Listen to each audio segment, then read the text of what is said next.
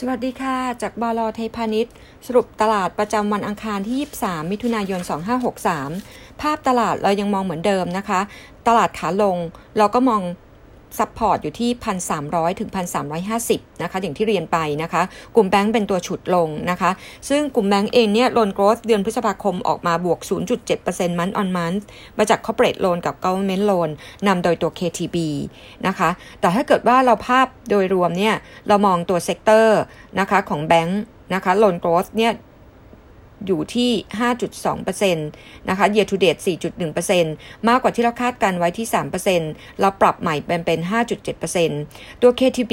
year to date loan growth ทำได้ 10.7% มากกว่าที่เราคาดการไว้ที่ 10% แต่ต้องบอกนิดนึงว่าทั้งเซกเตอร์แบงค์นะคะข้อที่1 NIM ไตรมาส 2มีการปรับลงเนื่องจากมีการปรับลดดอกเบี้ยเงินกู้ 40 basis point แล้วก็ไตรมาส 2มีการลด policy rate ดอกเบี้ยนะคะลงมา 0.25% ในเดือนพฤษภาคมวันพรุ่งนี้จะมีการประชุมกนง.เรามองว่ายังไม่น่าจะมีการปรับลดน่าจะเกิดขึ้นอีก1ครั้งในช่วงไตรมาส3สิ้นปีเรามองดอกเบี้ยไทย1วัน repo rate อยู่ที่ 0.25% น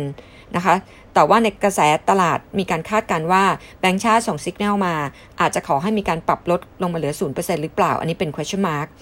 ภาพอันที่2ก็คือกลุ่มแบงก์ dividend นะคะเมื่อวานนี้เรามีการปรับลงมา50 basis point 50% นะคะประเด็นถัดมา earning growth นะคะก็ปีนี้คงจะต้องมีการปรับลง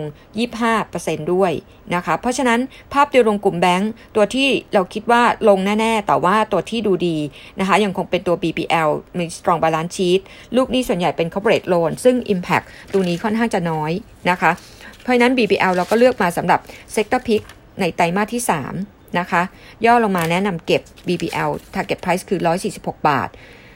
ส่วนประเด็นข้อที่2กลุ่มท่องเที่ยวนะคะ AOT เราให้ neutral target 67 บาทนะคะ AOT ก็ออกมายอมรับว่าผู้โดยสารปีนี้มองว่าติดลบไป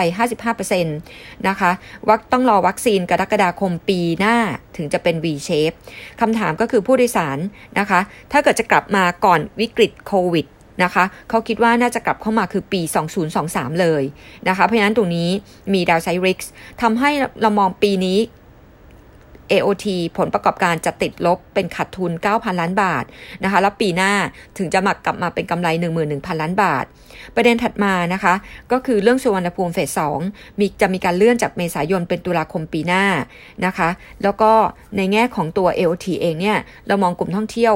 ให้แค่ neutral target 67ประเด็นถัดมาเรามิ้นที่เราเคยเลือกมานะคะเป็น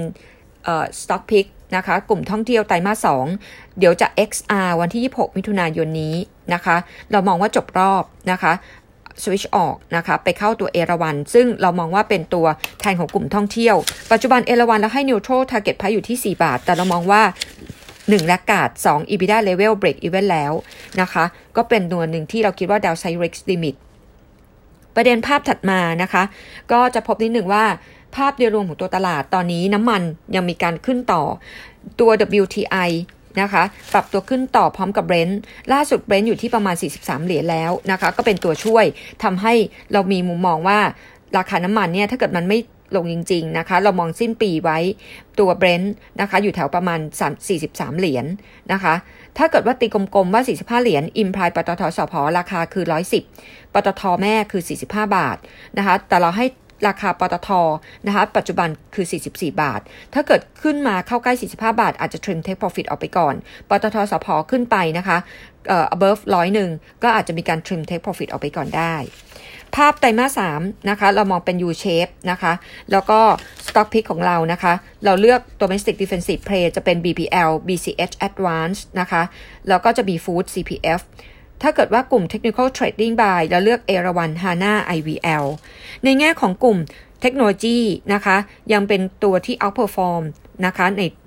US นะคะจะพร้อมนิดหนึ่งว่า Alibaba ประกาศ second listing ที่ฮ่องกงแล้วตัว Apple นะคะก็มีการปรับตัวขึ้นมาเพราะว่าประกาศออกมาว่าจะผลิต microchip เองนะคะในแง่ของกลุ่มเทคโนโลยีนะคะเราก็มองว่าช่วงสั้นนะคะทาง Goldman Sachs เขาก็มองว่ายังมีแนวโน้มปรับขึ้นต่อแล้วก็เป็นตัว market leader